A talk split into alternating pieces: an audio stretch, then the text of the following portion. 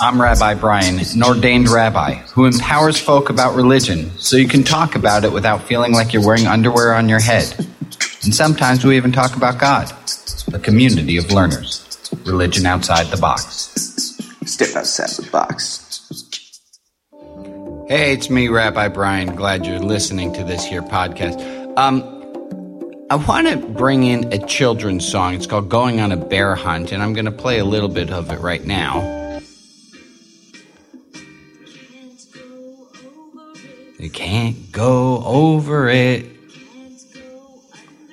You can't go under it. Have to go through it. So, in the song on going on a bear hunt, they keep coming to different obstacles. And the refrain keeps being, you can't go over whatever that obstacle is. You can't go under whatever that obstacle is. You have to go through whatever that obstacle is. And there's spiritual lessons in that for adults. I guess for children too, but they seem spiritually fine. It's a Robert Frost quote. Robert Frost, the great American poet, said, The best way out is usually through. And Winston Churchill said similarly, he said, When you find yourself going through hell, keep going. We all face things we don't wish to face.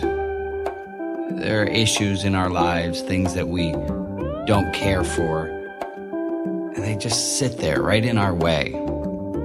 And you can't go over it, and you can't go under it, and you can't go around it. The only way out is through. The best way out is through.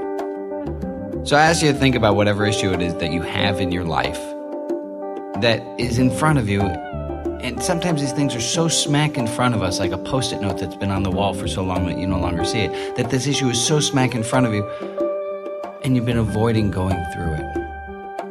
And I'm going to suggest that you dive on in, go through. Because you know avoiding the problem hasn't been working. So, spiritual religious advice can't go around it, can't go over it. You better go through it. With lots of love, I'm Rabbi Brian.